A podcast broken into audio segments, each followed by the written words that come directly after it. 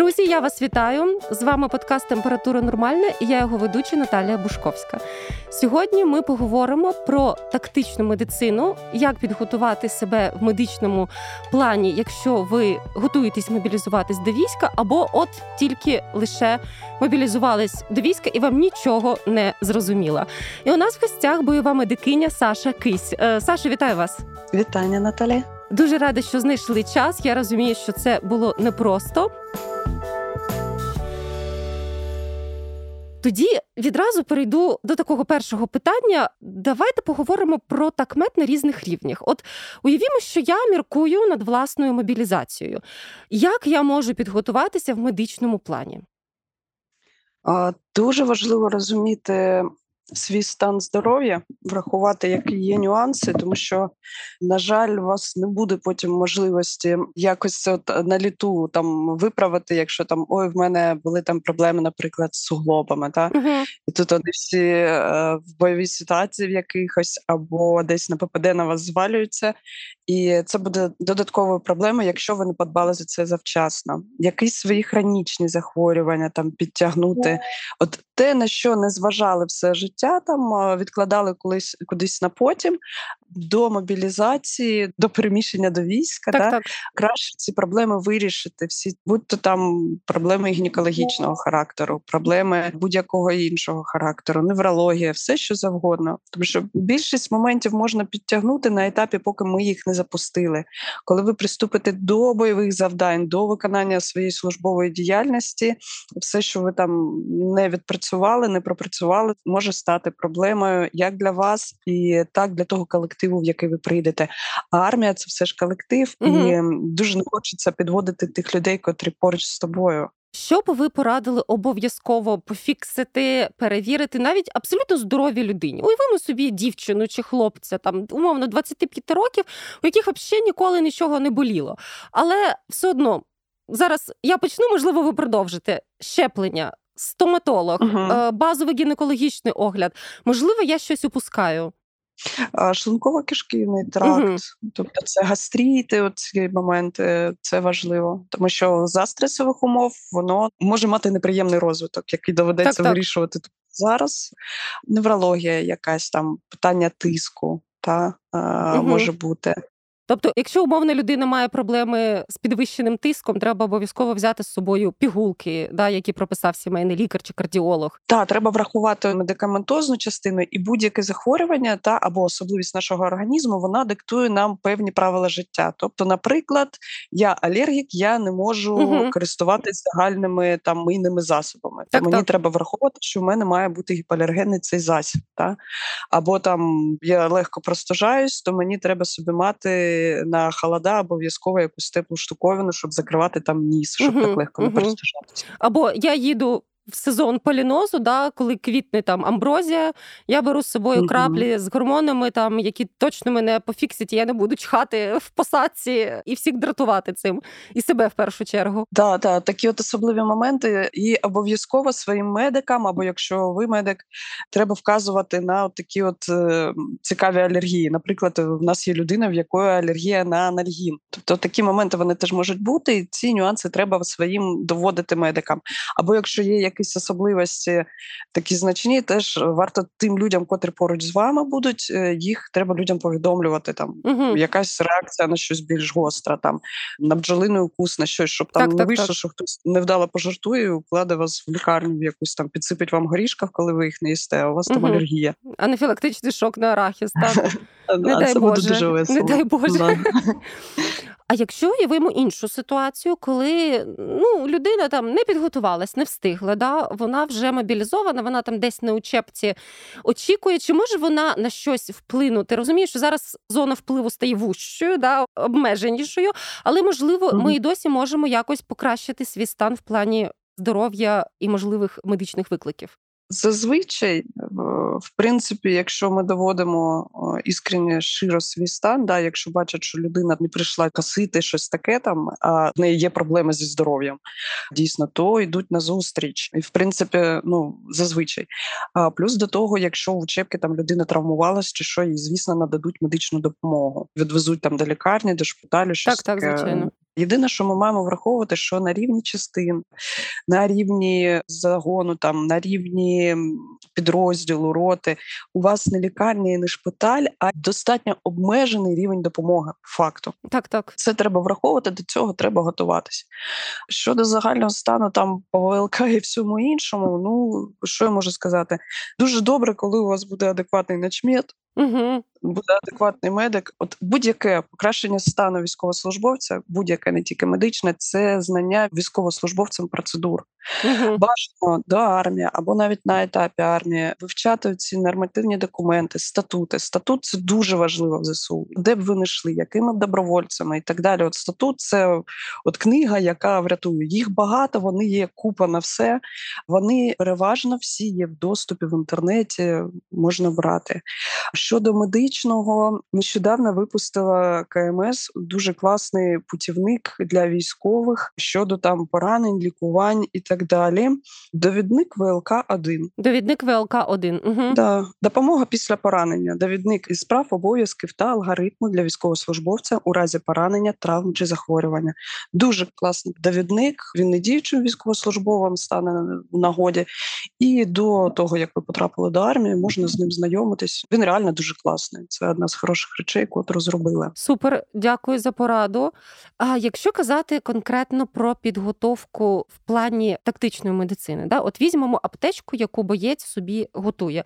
Що там обов'язково повинно бути? Щодо аптечок, тут дуже здорово. У нас є насправді теж дуже класний наказ в якому угу. цей от перелік затверджений, що має бути в аптечці. Цей наказ висить прямо от на саді закон Рада Gov.ua угу. про затвердження переліків лікарських засобів та медичних виробів, які повинні бути в складі аптечок медичних загальновійськових індивідуальних аптечок авто. Це наказ від 05.01.2017 номер 6. Угу. Тут прям перелік, і він дуже класний. Насправді він актуальний. Е, ну, лікарські засоби можуть Е, е, щось змінюватись в залежності від антибіотики, там вони в якийсь момент змінюються. Да? А от все інше відповідно те, що має бути у цьому айфаку, да, бойовій аптечці. Але щодо цієї бойової аптечки треба враховувати, що це в першу чергу саме допомога, і для того, щоб допомогу чим нададуть допомогу вам угу. у випадку постраждалого. Да? Бо одне з правил такмеда допомога постраждалому надається засобами постраждалого. Тут дуже класно це вказано, можу зачитати. В так, принципі. буду вдячна.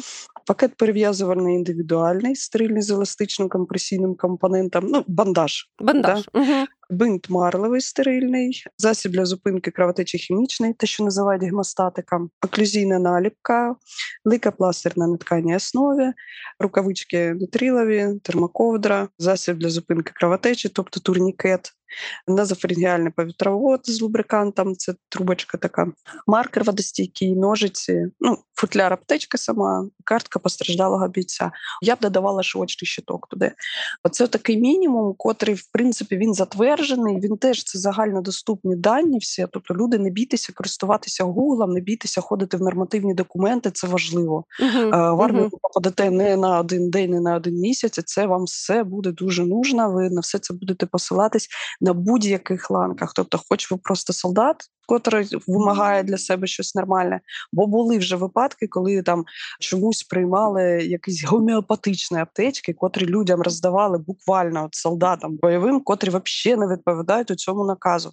І в принципі, якщо б люди би посилались би на цей наказ, то вони б з цим могли б ну, солдати б знали цей наказ, та так, так. вони б могли до нього апелювати. А так ну видали аптечку, о, крута аптечка, а то що там взагалі нічого немає бойового, то ну. Тобто, умовно, мені видають це фуфло, типу гомеопатичне. Я її беру і знаючи всі нормативки накази, туди начмеда і кажу, а якого не будемо матюкатись в ефірі. Да? Ви її не берете, ви відмовляєтеся. Ну, відмовляю, звичайно, так. того. Да, тому що все майно, котре ви офіційно отримуєте, ви за нього розписались, і вам uh потім його треба буде якось, наприклад, здати або списати. Так, до речі, я забуваю Якщо... про цей нюанс. Так.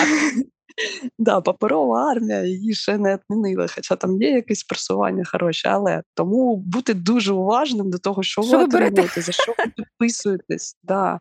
Тому що ну, це дуже-дуже важливо, вкрай важливо. Тому що можна отак от отримати якесь фло, і потім, якщо там не буде нормальних якихось моментів, щоб це виправити, так і будете потім шукати волонтерське щось чи інше щось, тому що ну ви вже отримали, що ви хочете. Отож, статути, накази, знати, що ти підписуєш, розуміти, що ти береш. Це дійсно дуже дуже важливо в армії. Багато людей думають, що та зараз я турнікет накручую вперед, але насправді все трохи складніше. Да, все починається з того, що от будь-який механізм, да, будь до чого ми приходимо, до будь-якої системи, нам треба розуміти, як вона працює. От Якщо ми розуміємо, як вона працює, тоді нам легше з нею жити. Тоді можна поняти, до чого можна апелювати, як і можна звертатися дуже класно мати консультантів, юристів, консультантів, медиків, консультантів. От Будь-які оці от контакти корисні, їх класно набивати до того, як ми потрапимо кудись до армії сторони, щоб потім не бігати, не шукати, ой, а хто мені може розказати, а хто мене може проконсультувати. Це горизонтальні зв'язки. Це дуже важлива порада. Я пам'ятаю, як рік тому я в паніці шукала юриста для хорошої подруги. Зараз у мене є контакти, я всіх їм роздаю, кому це необхідно, але мати цей контакт заздалегідь, щоб на стресі його не шукати. Це дійсно дуже класна порада. От, от за неї окремо дякую. Та-та. Давайте окремо виділимо час на турнікети, і досі, на жаль, ми бачимо, як бойові медики просто волають, що їм приходить неякісне якесь там китайське лайно, через що uh втрачаються життя.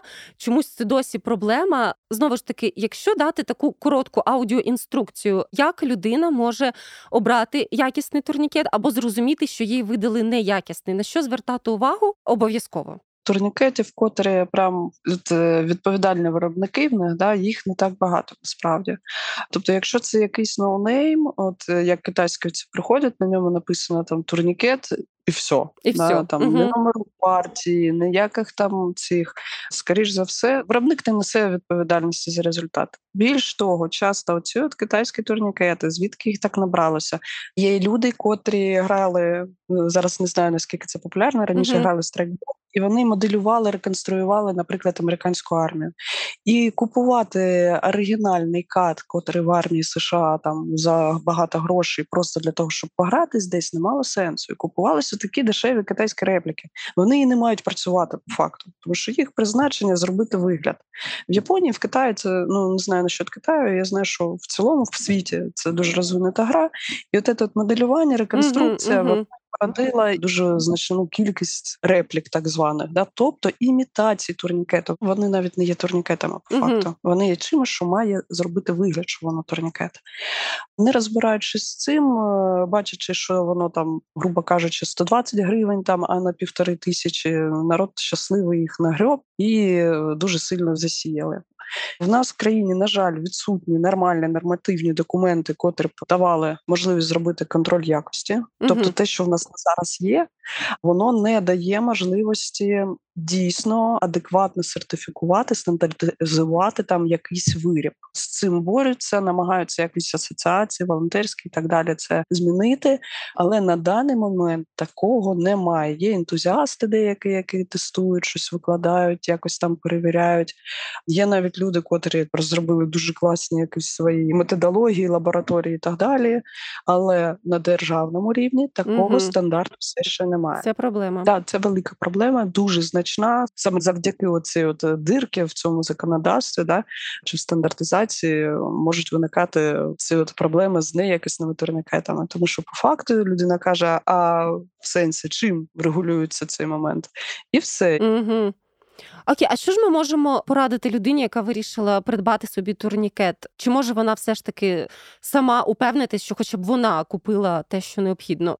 От які поради можуть бути? Промоніторити мережі, наприклад, на предмет надійних виробників. Є, наприклад, комітет TC3, TCCC, котрий називається. Ну вони українські ще не можуть радити, бо ми їх експертизу не проходили. Хоча українські виробники теж є дуже класні.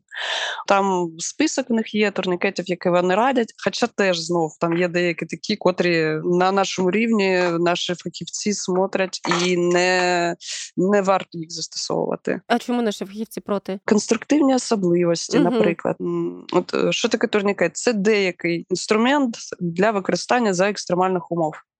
При тому для використання за екстремальних умов в доволі уніфікованій структурі армія, да? Uh-huh. де ми кожну людину можемо навчити використовувати такий-то засіб. Умовно, як от зі зброєю, да? там є калаши, є там емки, скажімо так. І люди, які мають боєприпас під емки, вони не зможуть е, свій магазин, свої набої дати тим, в кого так, так. калаши воно не підходить. Так і тут ми маємо прагнути якоїсь уніфікації, а для цього люди мають вміти працювати з якимось уніфікованим типом інструменту. Mm-hmm. Та? І якщо люди навчені працювати з турнікетом, там, типу КАД, Січ, там отакі, да, це один тип а інший підрозділ з якимось турнікетом, котрий працює не так за іншою логікою, з іншим механізмом, з іншими особливостями. А пам'ятайте, ми говорили, що постраждалому додається його засобами допомога. От я хватаю цей невідомий мені засіб, я втрачаю час на те, угу. щоб зрозуміти. Як це працює, або я і не зрозумію, як воно працює зрештою, і буду вимушена використати своє, якщо використаю, да я то захочу там да, врятувати людину і так далі, але я маю про себе не забувати. В мене на себе є. Ну, перше правило допомоги оцінити власну безпеку, так? Так, так. А тут, виходить, в мене якась невідома штука, котру я не можу ні собі використати, ні людині. А оці перші секунди за критичних правовтрат вони дуже важливі. От. Тут ми так приходимо до того, що турнікет має бути надійним ну максимально. 100% надійності, мабуть, нічого не дає, але максимально. Угу. Тому от ці от, як би це сказати, нюанси, типа, ну, хоч щось замість нічого. Це на початку повномасштабки було страшною проблемою, тому що була навала такого говна, вибачте, котре, угу. а от у нас там такий-то боєць проверив оно работает, он закрутил, що ви мені тут розказуєте.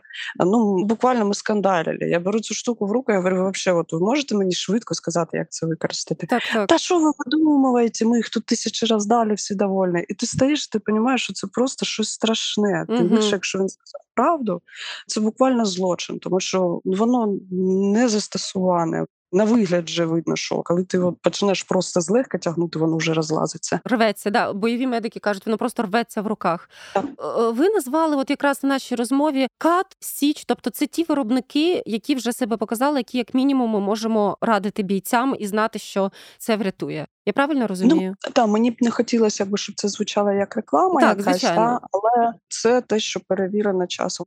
З'являються ще якісь е, вироби і так далі, але я поки не готова там сказати угу. за них. Я зрозуміла. Середня ціна якісного турнікета, тому що люди живуть дійсно по принципу щось краще, ніж нічого. Я бачу, як бойові медики волають, що цей принцип не працює, воно просто порветься, і у вас в результаті нічого в руках. Угу. Але люди ну не всі це розуміють. Це, це ясна річ. Ніхто не готувався до тактичної медицини. Вони хочуть заощадити, але це може коштувати життя. Скільки коштує якісний турнікет в середньому? Не може якісний турнікет коштувати 300 гривень. В принципі, не може. Матеріали, ну, виробничий процес ну, і так далі. Якщо це будуть турнікети типу CAT, софт і так далі. До речі, софте, то четверте покоління вже треба брати, uh тому що там uh є свої нюанси. Він дозволяє робити самонакладання на руку вже попередні чи більш старші версії, тобто вони не давали такої можливості, а оце вже дає. Вони будуть від тисячі гривень вже дорожче. І тут вже питання підібрати, на яких площадках придбати. Да? Так, так. Варто ну, рекламу окремо, щоб не робити, це не звучало так. Дивитись відгуки в інтернетах, тобто дивитись, що цей магазин надійний, або взагалі не соромитись. Є купа спільнот, типу госпітальєрів, спільноти, солом'янські котики, так, так. інші школи, так меду їх дуже багато. Не соромитись, запитатися в людей. От я готуюсь там, що порадити, де взяти, де придбати. Зазвичай відгукуються, радять, нормальні дають можливості, де замовити, підказують і так далі.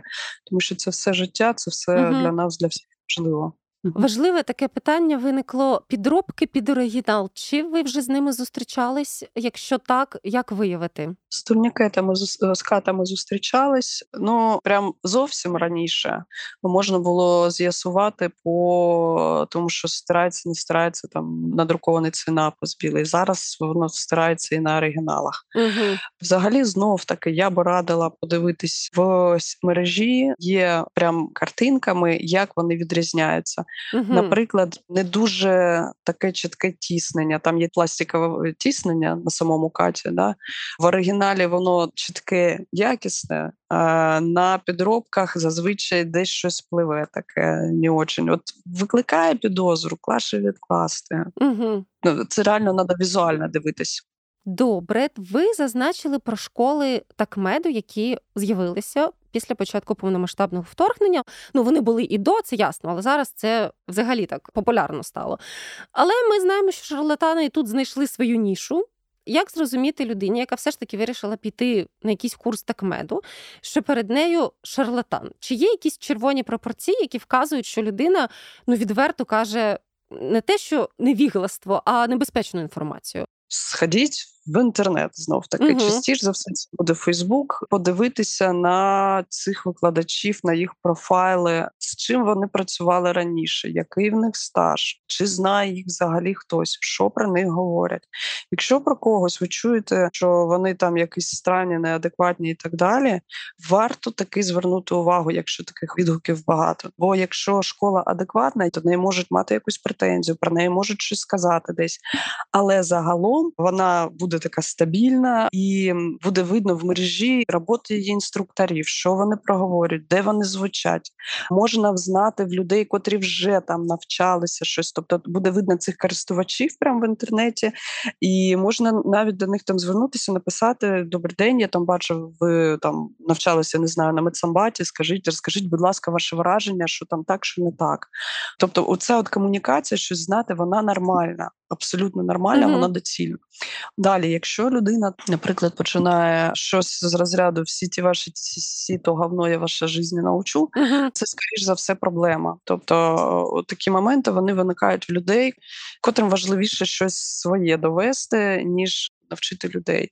Якщо ви бачите реально екстремальні якісь такі штуки, ну були моменти, там якісь стріляють бойовими на тренуваннях над головою О, людей. Е, угу. Це взагалі жах, капець, туди не треба йти в жодному разі. Тому що армійські дисципліни це армійські дисципліни, вони мають е, свої моменти, там десь може за спецурі, десь може так хтось когось тренує, але знов таки там стільки буде факторів дотримання безпеки що часто, коли от починають імітувати заради хайпу такі штуки, їх просто не враховують. В результаті uh-huh. люди мають нещасні випадки і так далі. Це нікому не потрібно. Тобто, от таких суперекстремальних штуковин їх точно бути немає. Сертифікація інструкторів. От запитатись, де навчались ваші інструктори, яка сертифікація? Сама крута сертифікація вважається від НАЕМТА. НАЕМТА це от дипломи медицину, ці от TCC і так далі. Так, тобто так. це така базова школа, котра це все розвивала. Але в Україні не так багато людей з такою сертифікацією. Її намагаємось здобувати там, навчатись, але ну, це так вимагає часу і зусиль. От е, де людина навчалась бути інструктором, не тільки такмедом, а інструктором, uh-huh, тому що uh-huh. може можна бути дуже класним такмедом, але не вміти людям віддати інформацію або дані, і це дуже важливо. Бо якщо ви захотіли навчитися, а вам ну не можуть пояснити, та а там якимись спецефектами просто це забивають, і там та ми бігом тут вас за три години навчимо такмеду. Ну не буде так. Так uh-huh. це не працює, не можна навчити за три години. Нічого, ну база, може щось. Чи згодні ви з думкою, що такмет це все ж таки саме для людей, які вирішили піти у військо? А якщо це ми кажемо про цивільних, то це таки перша домедична допомога, назвемо це так. Такмет це військова медицина. Угу. Поліція, наприклад, в них теж там TECC називається, тобто теж тактика.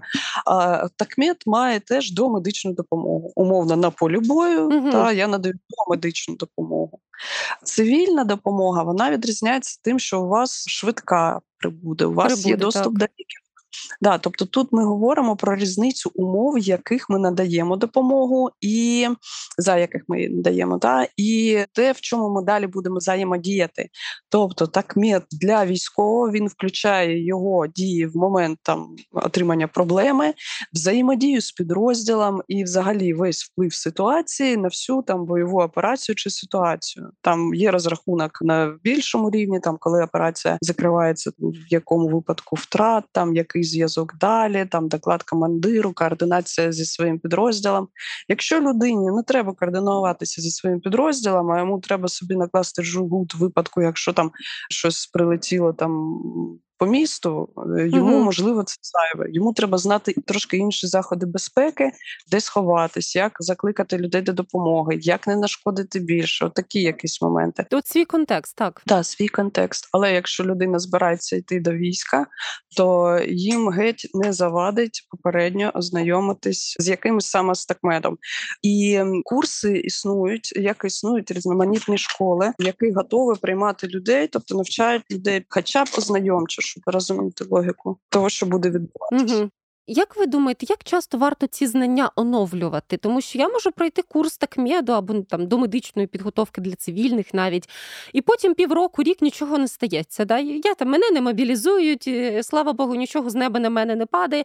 Але коли ця ситуація трапиться, я можу вже втратити в цих знаннях. Ці знання необхідно оновлювати. На вашу думку, як часто, з якою періодичністю? До повномасштабки, ну і взагалі в цілому вважається, що раз на рік перепроходити uh-huh. якийсь курс, тому що руки теж забувають. Uh-huh. Нещодавно мала розмову цікаву з людиною. Людина говорить таке: ой, де я в Ютубі там бачив, там все. Я стільки продивився. Говорю, хочу вам порадити на якийсь сходити курс зупинки кровотечі, щоб руками попрацювати. Та я все бачив в там самому Ютубі. Ну, в мене є інструкторський досвід. І свій досвід, який же так не працює. Можна надивитись, звісно, дуже багато. Але якщо ви руками щось не зробили, ми ж не говоримо, що ми вміємо водити машину, тому що не дивилися в Ютубі. Отут те саме абсолютно. Є курси, так звані Stop the Bleeding, це контроль кровотеч безпосередньо. І є він і для цивільних, і для з військової орієнтації теж він є. Ну військовий він в принципі входить як такий. Ну так, звичайно. Тоді перейду до іншого болючого питання. Воно 100% болюче і для вас, і для мене навіть це питання фуфлеміцинів, які йдуть на фронт. О. Особисто вам доводилось розгрібати це питання? Доводилось. Розкажіть, будь ласка. І, і було скандалили з людьми, які е, хотіли по-доброму зробити, а получалось трошки не дуже. Угу. Перше, все, що відправляється на фронт, не має бути жодних цих просрочених ліків, не має нічого бути, де складу не вказано. Угу. Тому що от е, інколи буває, люди щось там готують, якусь класнючу мазюку, або там якийсь збір лікарський, або щось, і такі порошок від застуди, або там мазь десь е, від болю в м'язах, і там додаточок. Якщо це до вас потрапило, задзвоніть сюди. Та ну друзі, ну от уявіть ситуацію, десь людина там в окопах, там де люди взагалі вимикають телефони в режим літака, і от їм там привезли ці всі штуки, і їм пишуть: позвоніть мені. Пам'ятаєте, я говорила про людину з алергією, не анальгін, та що зробить притомний медик? Він це уберет к чорту, тому що непонятно що. Я зараз людині помажу, то що в нього там, я не знаю, м'яз болить, ніжка розтягнута. Да, Він опухне, тому що в нього банальна алергія на якусь компоненту цієї мазілки. Так не можна робити. Це дуже класно, що є такі пориви. Це дуже класно, що люди хочуть допомогти максимально, але є правило допомоги дуже важливе. Ми не забуваємо про того, кому допомагаємо. Це дуже страшний підхід, коли говорять: ой, а зачем солдату знати, що там? Ну, ребята, солдати це взагалі живі такі люди, це біологічні організми з всіма тими ж самими процесами, як і не солдатів.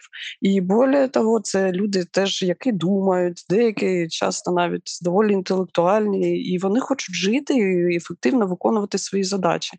І таке ставлення воно неприпустимо. Так, Якщо так. людина сама не розбереться, вона покаже комусь, хто поруч розбереться. Зрештою, маючи можливість якусь колись десь вони там можуть пошукати це по інтернетах або передати комусь, хто пошукав там. А от штука позвони мені, вона не спрацює. Це нераціонально. Тобто можемо навіть порадити там, скажімо, молодому бійцю, до якого прийшла якась там волонтерська посилка добра, де якісь незрозумілі мазюки, фітотерапії, таке інше, просто не знаєш, не використовуй, тому що від допомоги і цивілізації ти далеко. Це взагалі може бути загальна порада взагалі так. для всіх людей. Не знаєш, згодна. не використовуй.